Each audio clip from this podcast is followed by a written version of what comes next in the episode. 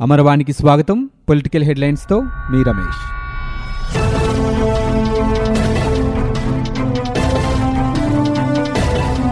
తూర్పుగోదావరి జిల్లా దేవీపట్నం మండలం కచ్చులూరు సమీపంలో బోటు ప్రమాద ఘటనా స్థలిని ముఖ్యమంత్రి జగన్మోహన్ రెడ్డి విహంగ వీక్షణం ద్వారా పరిశీలించారు. సీఎంతో పాటు హోంశాఖ మంత్రి సుచరిత నీటిపారుదల శాఖ మంత్రి అనిల్ కుమార్ కూడా ఉన్నారు. ఘటనా స్థలి నుంచి నేరుగా రాజమహేంద్రవరంలోని ప్రభుత్వ ఆసుపత్రికి చేరుకున్న జగన్ గోదావరి బోటు ప్రమాద బాధితులను పరామర్శించారు. వారందరితో మాట్లాడి ధైర్యం చెప్పారు. డాక్టర్లు అందిస్తున్న చికిత్స తదితర అంశాలను అడిగి తెలుసుకున్నారు. అనంతరం స్థానిక నగరపాలక సంస్థ కార్యాలయంలో అధికారులతో ప్రమాద ఘటనపై జగన్ సమీక్షించనున్నారు. పడవ ప్రమాదంలో గల్లంతైన వారి కోసం సహాయక చర్యలు ముమ్మరం చేసినట్లు ఏపీ మంత్రి అవంతి శ్రీనివాస్ మీడియాకు తెలిపారు. బోటులో అరవై ఒక్క మంది ప్రయాణికులు తొమ్మిది మంది సిబ్బంది ఉన్నట్లు వెల్లడించారు. బోటులో ముగ్గురు సింగర్లు కూడా ఉన్నారన్నారు. సాయంత్రంలోపు సహాయక చర్యలు పూర్తి చేసేందుకు కృషి చేస్తున్నామని చెప్పారు. ఎన్డీఆర్ఎఫ్ గజ ఈతగాళ్ళు సహాయక చర్యల్లో పాల్గొన్నారని పేర్కొన్నారు. మరోవైపు ధవళేశ్వరం వద్ద గాలింపు చర్యలను అధికారులు ముమ్మరం చేశారు. బ్యారేజ్ నూట డెబ్బై ఐదు గేట్లను పూర్తిగా మూసేశారు. దీనివల్ల గాలింపు సులభమవుతోందని అధికారులు తెలిపారు. తూర్పుగోదావరి జిల్లా దేవీపట్నం సమీపంలో బోటు ప్రమాద సంఘటనపై ముఖ్యమంత్రి వైఎస్ జగన్మోహన్ రెడ్డి సీరియస్ అయ్యారు. గల్లంతైన వివరాలు తెలియక వారి కుటుంబ సభ్యులు ఆందోళన చెందుతున్నారని ఆవేదన వ్యక్తం చేశారు. బాధితులను పరామర్శించినప్పుడు వారు చెబుతున్న మాటలు విని చాలా బాధపడ్డానన్నారు. ప్రమాద ఘటనపై రాజమండ్రి సబ్ కలెక్టర్ కార్యాలయంలో మంత్రులు ఎమ్మెల్యేలతో సమీక్ష నిర్వహించారు.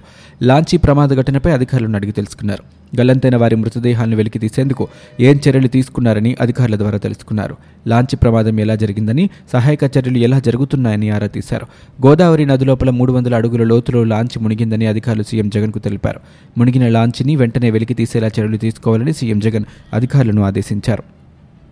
దేవీపట్నం వద్ద గోదావరిలో జరిగిన బోటు ప్రమాద ఘటనపై వైఎస్సార్ కాంగ్రెస్ పార్లమెంటరీ పార్టీ నేత విజయసాయిరెడ్డి దిగ్భ్రాంతి వ్యక్తం చేశారు. బాధిత కుటుంబాలకు ప్రగాఢ సానుభూతి తెలిపారు. ఈ మేరకు ఆయన ట్వీట్ చేశారు. గోదావరిలో దేవీపట్నం వద్ద జరిగిన పడవ ప్రమాదం అత్యంత దురదృష్టకర ఘటన అని ఆయన అన్నారు. సహాయక చర్యలకు చేపట్టడంలో ప్రభుత్వం స్పందించిన తీరు అభినందనీయమన్నారు.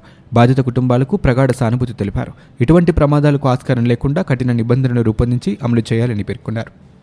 తెలుగుదేశం పార్టీ సీనియర్ నేత ఏపీ శాసనసభ మాజీ స్పీకర్ కోడెల శివప్రసాదరావు కన్నుమూశారు హైదరాబాద్లోని తన నివాసంలో బలవన్ మరణానికి పాల్పడ్డారు. గత రాత్రి ప్రమాదకర ఇంజెక్షన్లు తీసుకోవడంతో ఆయన అపస్మారక స్థితిలోకి వెళ్ళారని వెంటనే ఆయన్ను ఆసుపత్రికి తీసుకువెళ్ళగా అప్పటికే మృతి చెందినట్లు తెలుస్తోంది. ఇంజక్షన్ల ప్రభావంతో గుండెపోటు వచ్చి ఉంటుందని సన్నిహితులు భావిస్తున్నారు. కొద్ది రోజుల క్రితం కూడా కోడెల ఆత్మహత్య యత్నానికి పాల్పడినట్టు తెలుస్తోంది. తెలుగుదేశం పార్టీ సీనియర్ నేత అయిన కోడెల శివప్రసాదరావు ఆంధ్రప్రదేశ్ విభజన తర్వాత ఎన్నికైన తొలి శాసనసభాపతి. పంతొమ్మిది వందల ఎనభై మూడులో వైద్య వృత్తి నుంచి తెలుగుదేశం పార్టీలో చేరిన ఆయన రెండు వేల నాలుగు వరకు వరుసగా ఐదు సార్లు నర్సరావుపేట నుంచి గెలిచారు. ఆ తర్వాత రెండుసార్లు ఓటమి పాలైన రెండు వేల పద్నాలుగులో ఆంధ్రప్రదేశ్ శాసనసభకు సత్తెనపల్లి నుంచి తెలుగుదేశం పార్టీ తరపున విజయం సాధించారు. శాసనసభకు ఆరుసార్లు ఎన్నికైన డాక్టర్ కోడెల ఎన్టీఆర్ చంద్రబాబు మంత్రివర్గంలో పలు శాఖల్లో పనిచేశారు.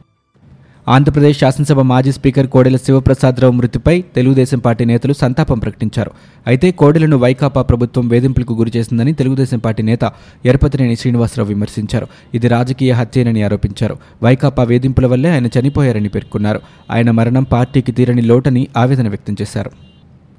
వైకాపా ప్రభుత్వ వేధింపుల వల్లే మాజీ స్పీకర్ కోడెల శివప్రసాదరావు మృతి చెందారని తెలుగుదేశం పార్టీ సీనియర్ నేత మండలిలో ప్రతిపక్ష నేత యనమల ఆరోపించారు. తన చివరి శ్వాస వరకు కోడెల తెలుగుదేశం పార్టీ కోసం పరితపించారని అన్నారు. ఆయన మరణం తీవ్ర దిగ్భ్రాంతికి గురిచేసిందని చెప్పారు. వ్యక్తిగతంగా ఒక గొప్ప స్నేహితుడిని కోల్పోయానని అన్నారు. ఆయన కుటుంబ సభ్యులకు ప్రగాఢ సానుభూతి తెలిపారు. శివప్రసాదరావు మృతి తనను దిగ్భ్రాంతికి గురిచేస్తుందని తెలంగాణ భాజపా రాష్ట్ర అధ్యక్షుడు లక్ష్మణ్ అన్నారు. రాష్ట్ర రాజకీయాల్లో ఆయన తనకంటూ ఓ ముద్ర వేసుకున్నారని చెప్పారు. కోడెల మరణం తెలుగు ప్రజలకు తీరని లోటు అని ఉన్నత చదువులు చదివి ప్రజలకు సేవ చేయాలన్న దృక్పథంతో రాజకీయాల్లోకి రావడం చాలా గొప్ప విషయమని తెలిపారు.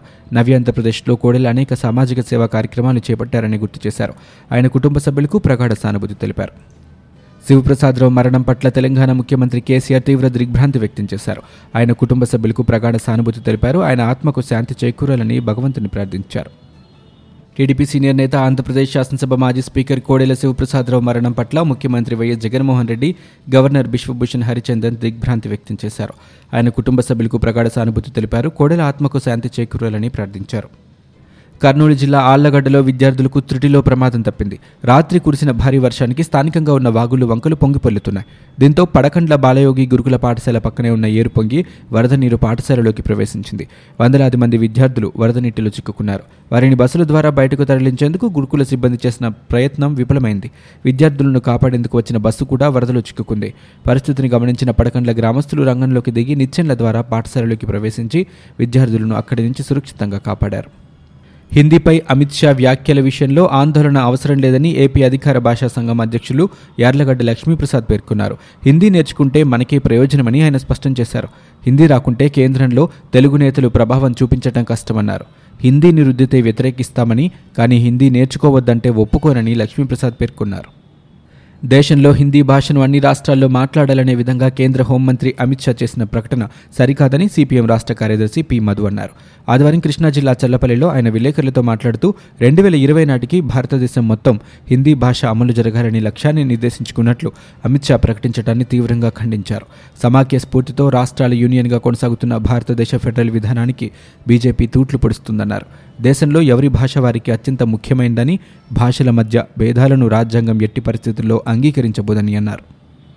హిందీని అన్ని రాష్ట్రాల్లో బలవంతంగా అమలయ్యేలా చేయాలనేది రాష్ట్రీయ స్వయం సేవక్ సంఘ్ అజెండా అని సిపిఎం రాష్ట్ర ప్రధాన కార్యదర్శి సీతారాం ఏచూరి ఆరోపించారు. ఈ భాషను జాతీయ భాషగా ఉంచాలనేది కూడా ఆర్ఎస్ఎస్ ఉద్దేశమని ఆదివారం అన్నారు ఆర్ఎస్ఎస్ హిందీని జాతీయ భాషగా ఉంచాలనుకుంటుందని ఇదే దాని ప్రధాన అజెండా అని అన్నారు. ఒకే దేశం ఒకే భాష ఒకే సంస్కృతిగా ఉండాలనేది ఆర్ఎస్ఎస్ ప్రధాన సిద్ధాంతమని కానీ అది ఎప్పటికీ అమలు కాదని తెలిపారు. ఏచూరి ఆదివారం ఓ జాతీయ వార్తా సంస్థతో మాట్లాడుతూ హిందీ భాషా దినోత్సవం సందర్భంగా హోంమంత్రి అమిత్ షా చేసిన వ్యాఖ్యలను ఖండించారు.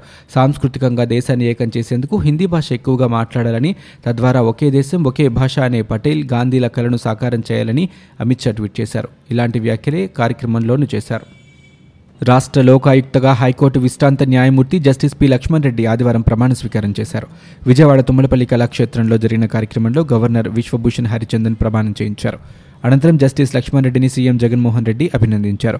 కార్యక్రమానికి హైకోర్టు న్యాయమూర్తి జస్టిస్ మఠం వెంకటరమణ టెండర్ల న్యాయ పరిశీలన జడ్జి జస్టిస్ బి శివశంకర్రావు ప్రభుత్వ సలహాదారు సజ్జల రామకృష్ణారెడ్డి సీఎం ముఖ్య సలహాదారు అజయ్ కల్లం పలువురు హైకోర్టు విశ్రాంత న్యాయమూర్తులు న్యాయవాదులు హాజరయ్యారు.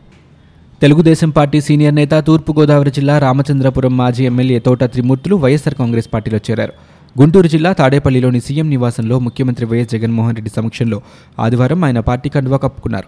ఆయనతో పాటు రామచంద్రపురం నాయకులు పి బాబ్జీ వంటికోటి అబ్బు విశ్వేశ్వరరావు తోట పృథ్వీరాజ్ రేవు శ్రీను పేకేరు బాబ్జీ తదితరులు వైఎస్ఆర్సీపీలో చేరారు. టీడీపీకి రాజీనామా చేస్తున్నట్లు త్రిమూర్తులు రెండు రోజుల క్రితం ప్రకటించిన విషయం తెలిసిందే. రాష్ట్ర అభివృద్ధి కోసం సీఎం వైఎస్ జగన్మోహన్ రెడ్డి తీసుకునే నిర్ణయాల అమలుకు తన వంతు కృషి చేస్తారని తోట త్రిమూర్తులు చెప్పారు. ఆయన తాడేపల్లిలోని సీఎం క్యాంపు కార్యాలయం వద్ద విలేకరులతో మాట్లాడారు. రాష్ట్ర అభివృద్ధి వైఎస్ జగన్మోహన్ రెడ్డితోనే సాధ్యమని అన్నారు. ఆయన ప్రజలకు అన్ని విధాలా మేలు చేస్తారన్న నమ్మకం ఉందన్నారు. ఆ నమ్మకంతోనే వైఎస్ఆర్సీపీలో చేరానని తెలిపారు. ప్రస్తుత పరిస్థితుల్లో రాష్ట్రానికి సమర్థవంతమైన నాయకత్వం అవసరమన్నారు. భారతీయ జనతా పార్టీ బహిరంగ సభను వాయిదా వేసే ప్రసక్తే లేదని ఆ పార్టీ రాష్ట్ర అధ్యక్షుడు కన్నా లక్ష్మీనారాయణ స్పష్టం చేశారు.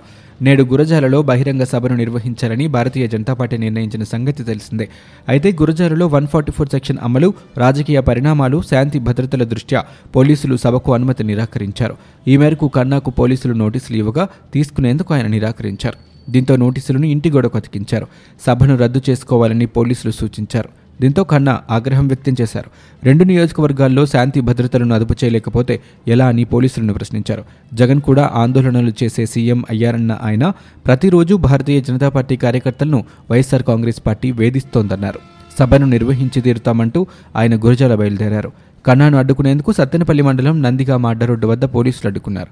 సభకు వెళ్ళరాదని కన్నా లక్ష్మీనారాయణకు సత్తెనపల్లి డీఎస్పీ విజయభాస్కర్ రెడ్డి సూచించారు. అందుకు ఆయన అంగీకరించకపోవడంతో అదుపులోకి తీసుకుని సత్తెనపల్లి పోలీస్ స్టేషన్కు తరలించారు. ఇవి ఇప్పటివరకున్న పొలిటికల్ న్యూస్. మరో బులెటిన్తో మళ్ళీ మీ ముందుకు వస్తాం.